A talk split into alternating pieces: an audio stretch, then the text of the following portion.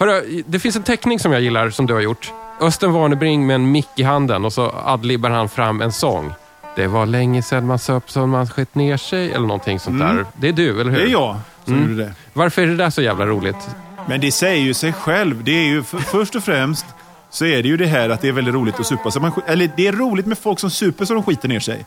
Eh, rättare sagt. Ja. Jag slipper gärna. Eh, Men du ritar gärna liksom enrutingar som handlar om det. Ja, ja visst. Och sen, sen Östen Warnerbring. Vad som är roligt med honom vet jag inte. Det är, väl, det är väl mer att han säger sånt. Men håll med om att det är någonting roligt med Östen Warnerbring. Det är lite med honom som med Björn Skifs. Liksom, Att det finns en fruktansvärt bra sångare och, och seriös sångare i botten. Men han, man, märker att det är en liten jävel som vill ut. Och, och skoja till det hela tiden.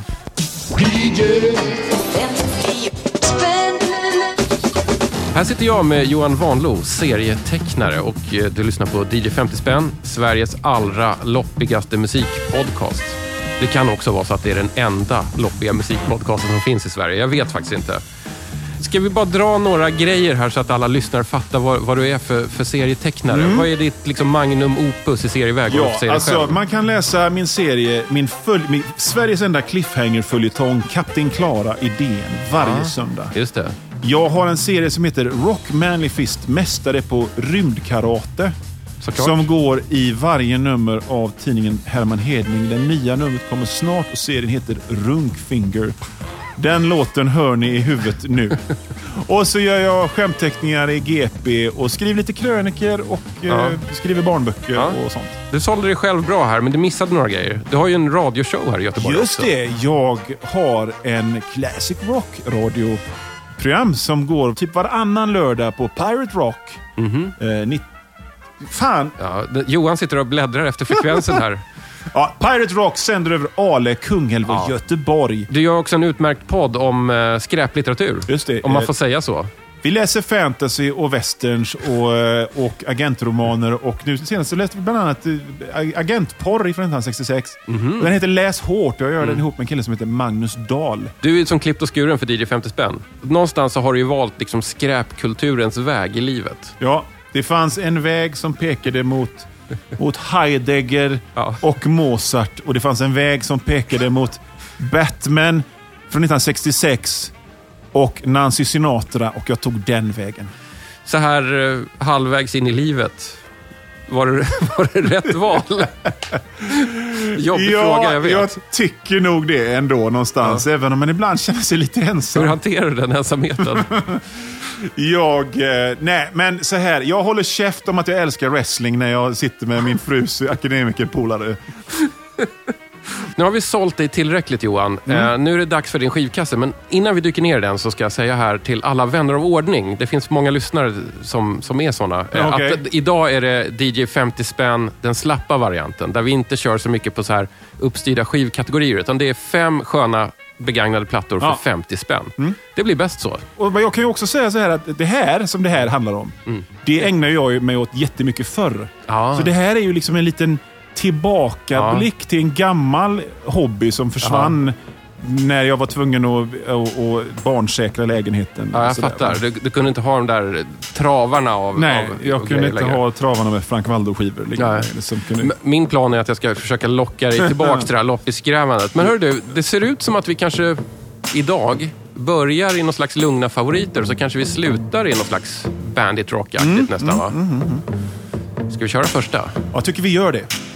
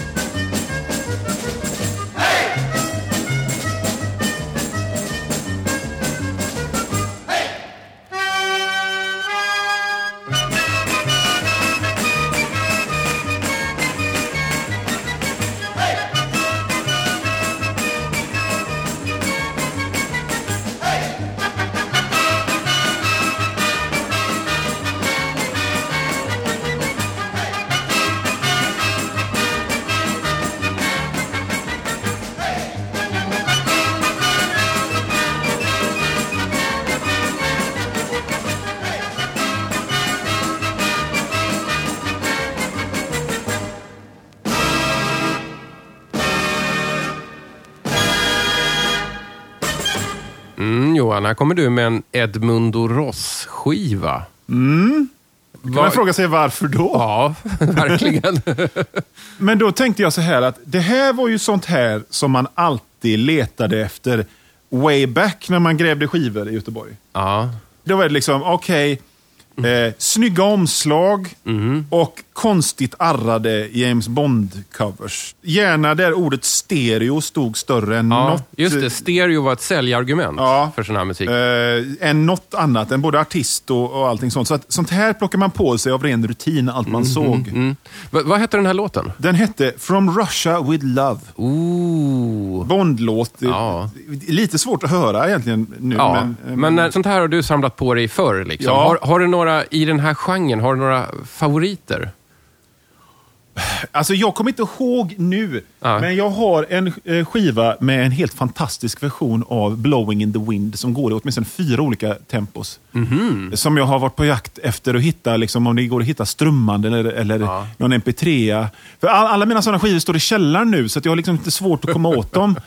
Eh, men den var en makalös. Sen vi pratade om Esquivel under låten, det är också en favorit. Mm. Eh, Ja, hittar man sällan i svenska loppisar och skivbörsar dock. Det där var ju sånt Mm. som man upptäckte som återutgavs av hipsters, 90-talets hipsters Ja, på CD. det. Det har du rätt i. Det var, det var så jag upptäckte mm. Jean Esquivel. Jag läste om honom i någon så svår musiktidning och tänkte att det här ska jag eh, investera i. Och då hittade jag nyutgivet på CD Ja. i skivaffären. Och då hade de gärna liksom lite retro-stil på omslaget Ja, och så ja. var det liksom lite sådär, sälja in till fräckingar. Ja, Men det, det är ju vi favoriter i den genren. Men Phase 4 som det här var utgivet av, någon slags underetikett i deckare, det var ju... Det letar man efter, för det var lite som...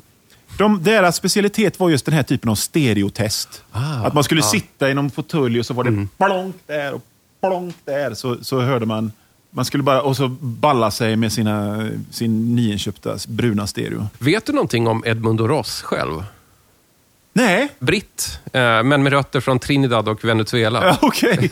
Och han hette säkert James Worthington. Eller något Nej, han hette nog Edmundo Ross Jaha, okej. faktiskt. Och han gifte sig med någon slags svensk societetsdam som heter Britt Johansen. Jaha. Det tyckte jag nästan var det mest spännande i det här. Hoppla hoppla. Det är ungefär så mycket jag pallade att ta reda på. Hörru, ska vi fortsätta i det här liksom mjuka spåret? Mm, och det är ju så här att när man... När man Oh, oh, vänta, är, är du lite självplågare eh, som har tagit upp den där?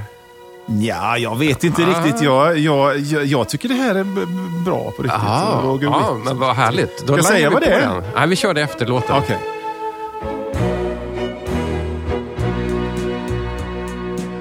I close my eyes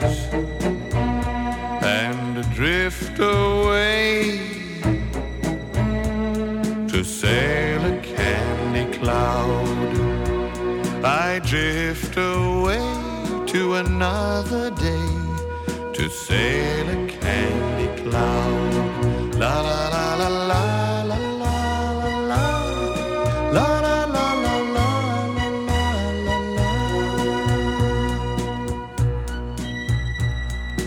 I travel on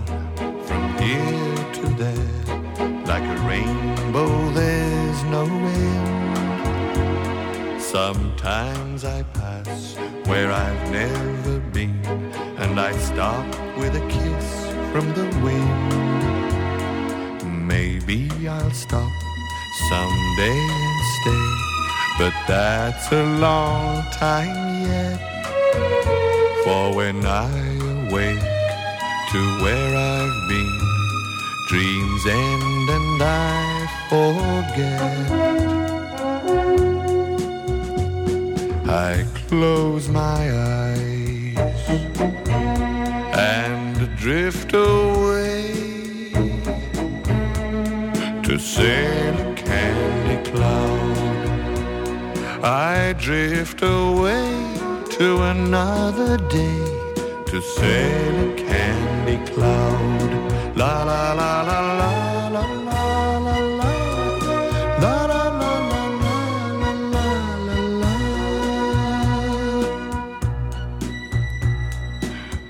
sun shines down a golden smile to the soft blue of the sky. I lay back on my candy cloud and watch the world drifting by. Maybe I'll stop someday and stay, but that's a long time yet. For when I wake to where I've been, dreams end and I forget. I close my eyes and drift away to sail a candy cloud. I drift away to another day To ser och händig clown La la la la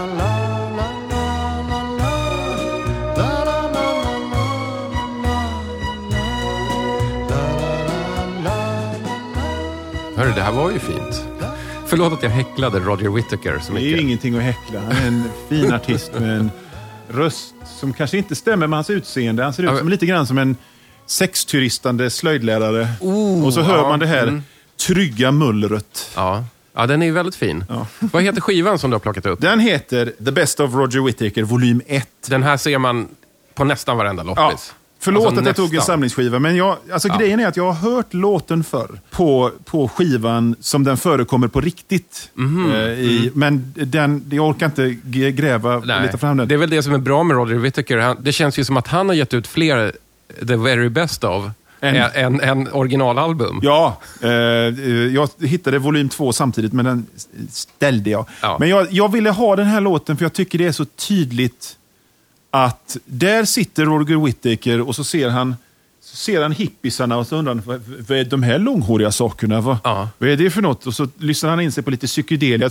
Ja, men, men det där kan jag väl prova. Och så fattar han inte att det handlar om folk som är stenade Ja. och spelar 20 minuters låtar. Och så, han bara hör texterna som handlar om ja, men godis. Godis och färger och form. Nej, men jag skriver väl ihop någonting och så känner jag en hacka. Och så. Ja. Jag Ja, det gjorde är så, han ju säkert. Mm, Ja, och jag tycker det är så fint det där eh, illa informerade. Ja.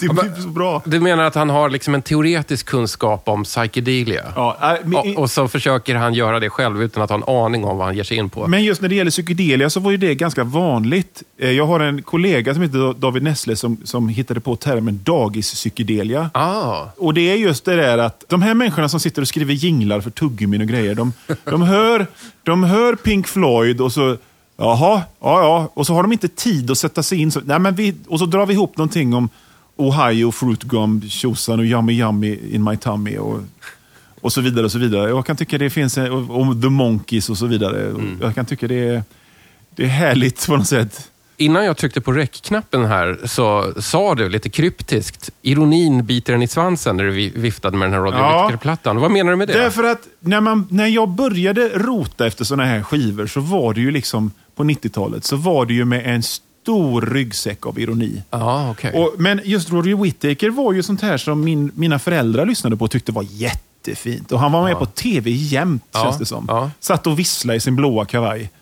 Och så typ, Roger Whittaker. Men, men som så mycket ironi så, så kom den och, och bet, bet den i svansen. För att Mm. efter ett kort tag så tycker man att det är bra på riktigt.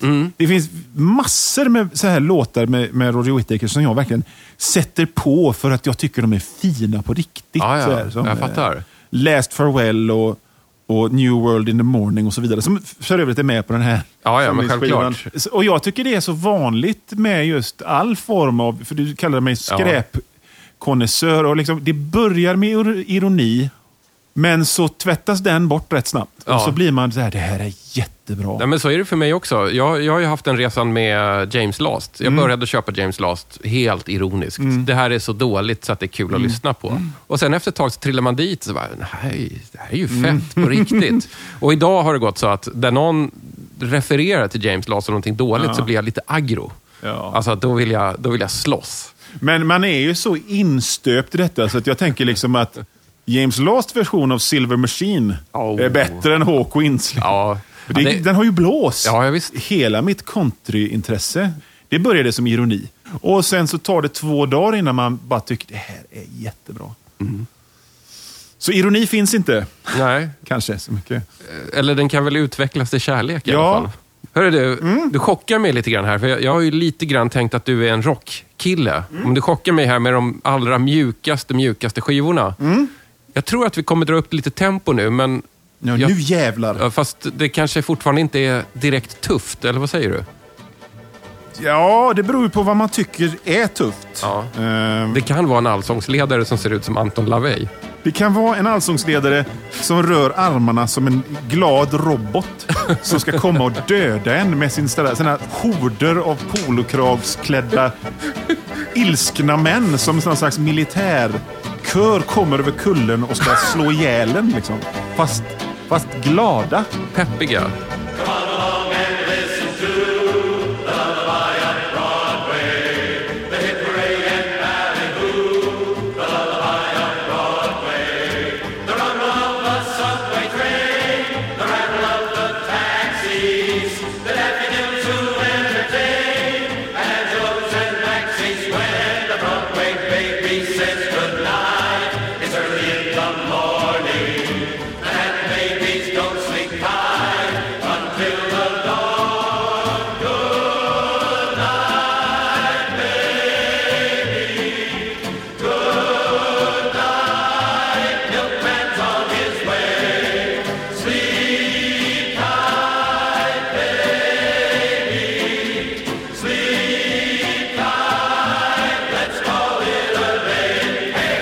Där satt den, som man säger. Jösses, jag ska beskriva Jag vet den inte här skivan. om, om det var så jävla mycket glädje i den här skivan. Det var mer någon slags hotfullt gemyt. Ja, jo, men alltså det, den, är, Jävlar är du glad annars. den här tvångsglädjen. Ja, precis. Ja, Det här var ju Mitch Miller ja. eh, and the Gang, Ja. Nighttime Singalong, Lullaby of Broadway. Och när du frågade mig om jag ville vara med i det här programmet Ja. så hade jag typ två veckor innan sett ett YouTube-klipp jag- som jag fått rekommenderat med Mitch Miller. Och han ser ju ut som, an- han ser ut som antingen som Satan brukar se ut på 60-talet i skämtteckningar. Ja, eller den här idén om en rumlare och rucklare, så charmör. Ja. Det här herrtidnings... Eh, eh, inte, inte Playboy, utan någon knock-off av Playboy på omslaget som alltid står och nyper kvinnor i stjärten. Så det här med ett stort sataniskt skägg. Ja, just det. Han har liksom ett bockskägg, en liten mustasch och eh, är liksom lite tunnhårig. Mm. Och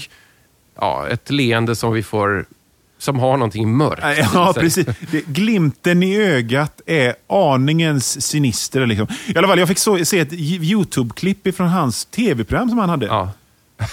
Som var alltså att han står och rör armarna i sidled som en jävla robot. Som han spelar ett osynligt dragspel. Och ser jätteglad ut. Och så är det horder av män i kostym som står och hojtar på det här sättet. Mm. Ja. Han presenterar låtarna. Ditt, ditt, ditt, Ja. och så kommer det. Det är liksom som ett jävla krigsmarsch. Och de Ja, står det- och hojtar och alla låtarna låter exakt ja. likadant. Det är militäriskt. Ja. Det är det. Och, och på den här skivan så är det mycket liksom, the joy of singalong. Det finns ingen joy i detta. Nej, nej. Det är bara det här nästan göteborgska hotfulla gemytet. Ja, liksom. ja. Senast jag var i Göteborg för att spela in ett DJ 50 spänn med eh, Ina Lundström, Ja. eh, journalist och eh, country-freak. Ja. Så pratade vi lite grann om, om den här väldigt uppfordrande Ja. och aggressiva gemytligheten som är, Är du god Göteborg. eller, och är du inte god så får du dig en smäll. Liksom. Ja. Det, och det är lite grann som den här skivan eh, si- och Mitch Miller signalerar. Mm. Ja. Och jag tänker också, det här, de här YouTube-klippen som jag såg, de var från 1965. Mm. Man har ju en bild av hur musik och populärkultur såg ut 1965. Och det, Ja, var, det. Mm. Var, det var Beatles och Stones och pop och så nej. Nej. Det, var- det, var, det var det här det var. Det var Mantovani Ja. och Mitch Miller. Och förvisso så är det ju så här att segraren skriver historien. Ja. Så att Mitch Miller är glömd idag. Men eh, 60-talet var ju ett hatt och poplinsrock-decennium. Det får man inte glömma. Mm. nej, precis. Men när du plockade upp den här skivan, Ja. fattade du att du drog upp en skiva med en av skivindustrins absolut mäktigaste män i USA från den tiden? Eh, nej, det visste jag inte. Jag tog reda på det sen. Ja. Jag har inte så mycket koll på det, men Ja. du kan säkert. Ja, jag tyckte att det var så fascinerande att läsa om eh, Mitch Miller. Han jobbade som A&R på Mercury Records och Columbia Records. Och han var också chef för något av de här bolagen ett tag. Ja. Och var den som nosade upp artister och liksom formade dem till att bli storsäljare. Ja. Och då har han jobbat med alla möjliga, men ganska många i den här lite mer städade musiken som kommer från någon slags amerikansk slager och storbandstradition. Ja. Frank Sinatra till Ja, exempel. Och det roliga är att Mitch Miller hatade rock'n'roll. Ja. Han hatade rock. Tyckte att, att det värde till de låga sidorna i människan. Så att han är ju en förlorare i musikhistorien. Ja, trots att han var därför- väldigt vä- mäktig här. För han hade ju sin, sin serie med skivor och en egen tv-show Ja. med den här kör singalong-grejen. Jag rekommenderar alla som, som har det minsta intresse för detta att att söka upp Mitch Miller på YouTube. För det är Mm. mycket fascinerande. Ja. Men jobbar han någonsin med någonting som kunde likna rock? Ja, han signade många artister. Han missade till exempel Elvis. Han kunde ha signat Elvis. Han kunde ha signat Buddy Holly. Han missade dem, men jag tror att han missade dem avsiktligt. Det här vet jag inte, men jag tror det. Däremot så var han den första från ett majorbolag som signade Aretha Franklin. Och där kan jag förstå att han tyckte att hon var någonting annat. Ja, För det det- är liksom en absolut. annan typ av artisteri. Liksom. Jag nämnde också att han jobbade med Frank Sinatra. Det gjorde han ganska lång tid och Frank Sinatra tyckte inte om Mitch Miller. För att han tyckte att Mitch Miller st- styrde in honom på att göra liksom lite väl easy grejer. Intressant. Mm. Men det är ungefär vad jag vet om Mitch Miller. För att fram tills igår så var jag totalt ovetande om hans existens faktiskt. Okej. Nu tänker jag så här att du har ju kört liksom ganska easy peasy, någon slags här eh, lätt, light entertainment-musik. Ska nu vi ha det. lite tyngre nu? Nu blir det rock. Nu blir det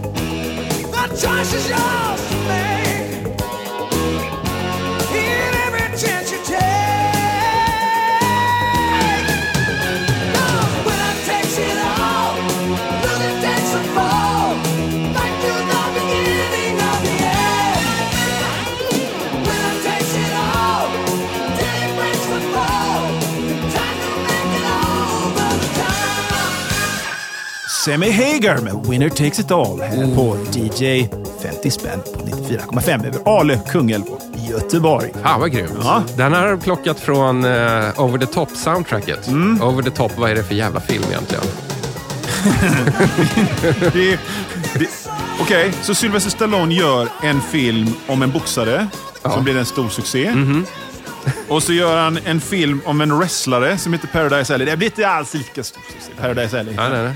Och så gör han några uppföljare till. Mhm. Och säger, men fan, det här med en idrottare som tar sig upp. Jag testar det igen. Så då gör han en film om en, om en armbrytare. Ja, just det. Over the top. Och så blir det den här filmen jättekonstig. Jättekonstig. Du har förstås sett den? Jag har förstås sett den och jag tycker alltså att det är som en...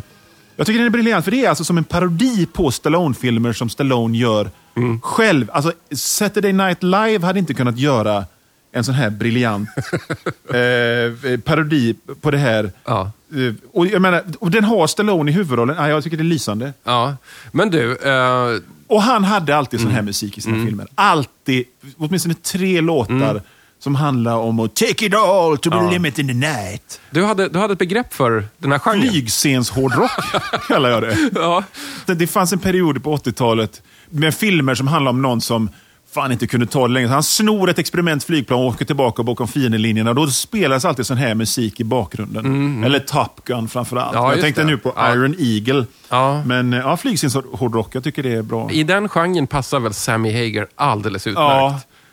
Och också där biter ironin sig i svansen. Liksom, för att, att Man börjar på, ja, vilken jävla idrottsjock-tönt och så bara, fan, jag, jag är en bra röst. Liksom.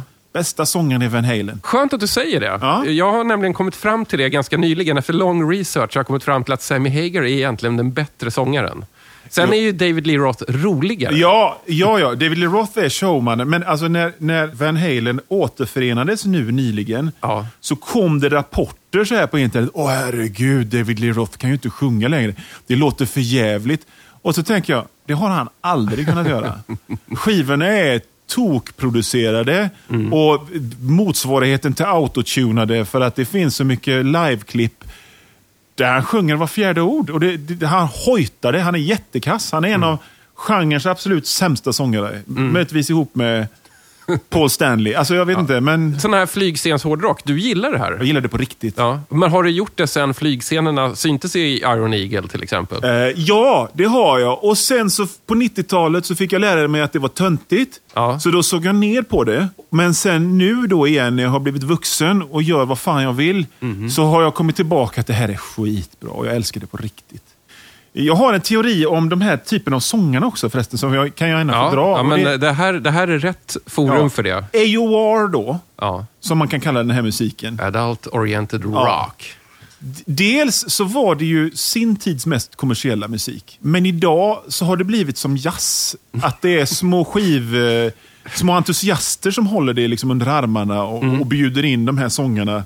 De får sjunga i halvtomma källare och, och, och, och det ges ut i små upplagor och så vidare. Men det är också att jag tycker att England var ju stort på AOR, men jag, jag gillar nästan ingen engelska AOR för att sjunger man i ett AOR-band så måste man vara snygg. Ja. Alltså är Jimmy Jamison, sångaren i, i Survivors, bättre sångare än Lou Graham, sångaren i Foreigner, även om de låter exakt likadant.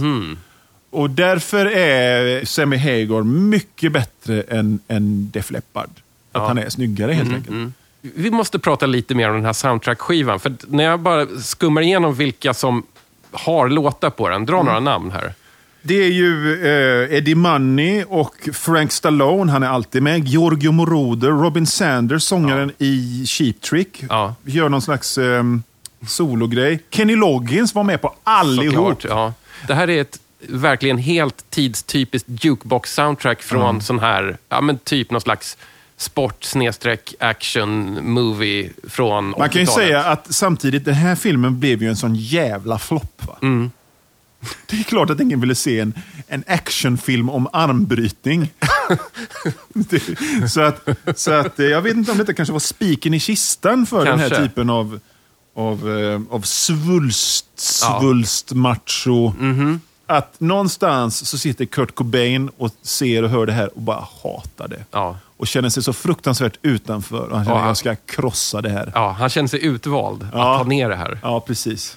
Det stämmer nog. Mm, jag tror. eh, alltså, när jag säger nu Giorgio Moroder är med på det här soundtracket så vet jag att eh, flera av mina vänner, såna riktiga loppisgrävare, kommer ge sig ut och leta efter det här. Jag kan säga, don't bother. Det här är alltså Giorgio Moroder från den här fanfar och ylande gitarrer-perioden som han hamnade i efter att han har gjort liksom högteknologiska diskomästerverk. Ja. Det här är Giorgio Moroder strax innan han börjar bygga sin egen sportbil. Precis. ja. Jag är väldigt glad att du tog med den här skivan. Jag tror inte att jag kommer plocka upp den själv när den dyker upp nästa gång. Men är filmen värd att se? Nej, som så många, i många fall så räcker det med en trailer. Som sagt, jag tycker liksom just det här med att, att mannen bakom Rocky, Ja. som handlar om en boxare som tar sig fram, gör en film om en armbrytare tar sig fram, Ja. är så jävla bra. Och det tycker också på hur mycket, hur, hur mycket omdömet Mm. släpper när framgång blir en, en grej. Men tror du att hisspitchen var Rocky med armbrytare? Ja, exakt. Det måste vara det. Är Bruckheimer in, inblandad i den där? Nu ska vi, nej, Nej, då, ha- då är- hade den inte floppat. Nej, det här är en Canon-film. Aha, det är ett härligt slaskbolag ju. Ja, och alla som någonsin har eh, ägnat sig åt, åt eh, seriös skräpkondensör vet vad Canon är. För de, det, det var två israeliska bröder eller kompisar som hade ett bolag som, som liksom kom in och, och försökte plocka upp allt sånt. Så de gjorde ju till exempel Charles Bronson till en slags actionhjälte när han var 55. Och filmerna kostade jättemycket att göra och de went down in flames. liksom. Det är en film som jag fortfarande inte har sett som heter Ninja 3, The Domination. Jag är på jakt efter den. Eh, Det handlar alltså om en aerobicsinstruktörskvinna Aha. som på dagen är aerobicsinstruktör och så på kvällen så blir hon besatt av en ninja. Så hon ger sig ut och mördar folk. Att- Självklart gör hon ja, det. Och, och jag tycker det låter skitbra. Ja, jag hoppas att du hittar den. Nu, dagens sista platta. I samma genre ungefär. Ja, vad härligt. Svulst, men lite kvinnligt stund. Mm. Ja, det är inte det sämsta.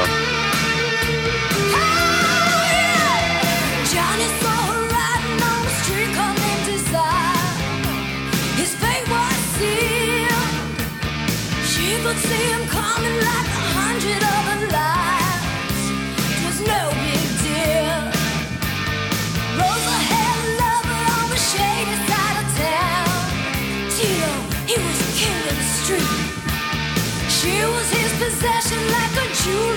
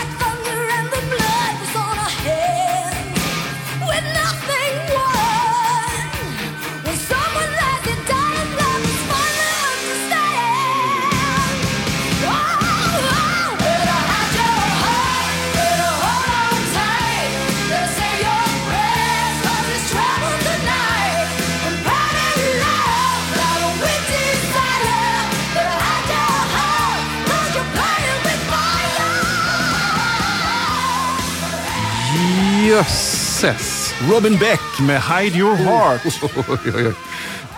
Du har alltså plockat upp ett Robin Beck-album. eh, alltså hennes stora singel Den hette First Time. Och Den hittar man ofta i singelbacken på loppisar. Och den var ju liksom, den, var var, i i en. Coca-Cola-reklamfilm och blev enorm på grund av det. Ja. Och Och, sen- så hade hon en video, och, hon, liksom ganska snygg, som blev stor lite därför. Ja. Men jag menar, det här är typer av musik som jag fullkomligt oironiskt lyssnar på när jag ska få grejer gjort. Liksom. när jag har varit hemma och slöat tillräckligt, Ja. när familjen har gått, eh, och, och det är dags att gå ut och åstadkomma grejer, då sätter jag på sånt här. Ja, och Bara funkar det då? Ja, det funkar jättebra. det här är liksom... Och jag vet att det är precis lika töntigt som när folk håller på att prata om Tagus när jag var 20. Men Ja. Jag älskar det här. Ja, vad härligt. Jag kan se det på dig. Du är liksom uppfylld Mm. av eh, den här eh, taggiga AOR-grejen som vi precis har haft i öronen. Ja, precis. Det fanns inget rebelliskt med det här, utan det handlar om att gå ut och achieve. Det är, liksom, det är inte att slå sönder eller, eller vara en eh, liksom wild youth in the night, utan det handlar om att gå ut och skapa ekonomiskt värde. Och, så här, jag kan gilla det. Det är väldigt vuxet. Eh, vad vet du om den här skivan och om Robin Beck? Eh, till att börja med, den här låten är skriven av Paul Stanley och någon till. Ah. Och den var med på en Kiss-skiva. Och nu snackar vi ganska sena Kiss, eller hur? Eh, Ja, det här mystiska perioden i Kiss liv, när de hade varit avsminkade i några år och var blivit rätt gamla, så att de, var inte med på skivomslagen längre och var liksom de här sexsymbolerna lä- längre, utan ja, det, är- lite Kiss Wilderness years. Liksom. Den här låten är med i Kiss-version på skivan Hot in the Shade. Ja. Som är så sent 80-tal. Ja, och det- 89, på- samtidigt som det här. Ja, och sen så har Bonnie Tyler spelat Ah. in en version som låter exakt likadan. Och sen så vet jag också att Ace Frehley har spelat in den här. Eh, och vilken period det kommer ifrån, om det kommer ifrån liksom nya, nyktra perioden eller de kom från den här tiden då han, Ja. då han, då han hade, precis hade hoppat av. Jag vet inte, men, men intressant Vad i alla fall. spännande. Sen vad jag vet om Robin Beck är ju, inte, det är ju liksom att hon är en av de här som har tagit sin one-hit wonder-ness Ja. och byggt en karriär på det här. För att hon ger ut skivor fortfarande Mm. och, och spelar på Sweden Rock och, och, och kör First Time om och om, om igen. Mm. Och ser exakt likadan ut som hon gjorde då och, och så vidare. Eh, för det finns ju några sådana. Ja, ja. Ehm, så att, eh, det, men det är allt jag vet om det hela. Ja. Men jag tycker det här är bra och rivigt och hest bett i rösten. Och, och helt oironiskt tufft. Jag vet ganska lite om Robin Beck också, men det finns en skiva som jag letar efter henne som kom ut ungefär tio år innan det här. Mm. Då, för att jag tror att hon kanske började som så här, vad heter det, körsångerska och, och sjöng på demos och du vet, studio. Det finns Grejer. Det är möjligt. Och då, 1979, så var hon med på en rätt så bra discoplatta som heter Sweet Talk. Som är ganska så här polerad, snygg disco. You can turn the sun out from the clouds with your sweet talk. Sweet talk. You can stop the rain from falling down with your sweet talk. Ooh, sweet talk. Och den innehåller till och med en Todd Rundgren-cover i någon slags soul-balladversion. okej. Och då är det en lite annan Robin Beck. Det är inte riktigt det här hesa Beck rösten, utan det, det, kom, det kom med rocken sen. Det får jag nästan ta och skriva upp sen så att jag kan...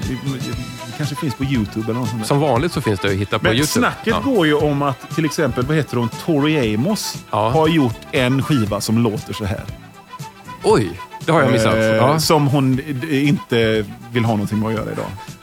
Skitmäktigt. Dags att gå till skivbörsen snart. Mm. Och vet, och vet du vad? Vi har faktiskt spelat fem låtar så vi är alldeles strax klara. Jag tänkte bara fråga mm, en lite sån här sammanfattande fråga. Mm. Vad kan vi lära oss av dig av de här fem skivorna som du har med dig? Att livet är en cirkel. Circle of Life. Ja, för att det börjar med Mm. Ja. Mm. rock. Oironiskt, musiken som identifierar mig som, som liksom 12-13 år. Rock. Mm-hmm. Sen så börjar jag bli lite mer medveten och, lite, och så det ska creddas på 90-talet och så vidare. Mm. Eh, Och allt det här med ironin biter sig i svansen. Och så kommer man tillbaka till rock. Och så kommer man även tillbaka till det här roliga hissmusiksgrejet igen också. Så Ja, att livet ja. är en cirkel. Vad fint. det passar ju väldigt bra ihop med hela den här grejen att, att tvångsmässigt gräva efter billiga och konstiga skivor på loppisar. Det är ju också att man inne i liksom ett något slags enormt kretslopp. Mm.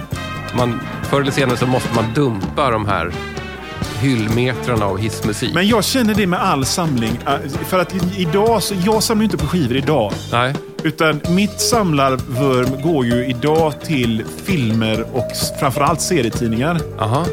Och det, är ju, s- det, det handlar väldigt mycket om att de, de här, äh, framförallt serietidningarna, måste till ett hem som älskar dem. Mm, det är som Som adoptera katter. Ja, Mm. för att de sjunger på sista versen och här är ju, det är ju Träskmannen. Ja. Det är toppserien och det är ju en bis, det är ju Fysiska två. Nå- Den håller på att ramla sönder. Ingen ska få starta någon jävla brasa med den här tidningen. Så jag tar den och så har jag den och så har jag den i ett rum och tittar aldrig på den. Det är också liksom, det, det är det det handlar om. Det handlar om kärlek. Vad fint. Det där var ju faktiskt de perfekta slutorden. Mm. Vi sätter punkt där. Tycker jag. Tack så mycket för att du var med i DJ 50 spänn och grävde eh, skräp. Tack för att du fick vara med.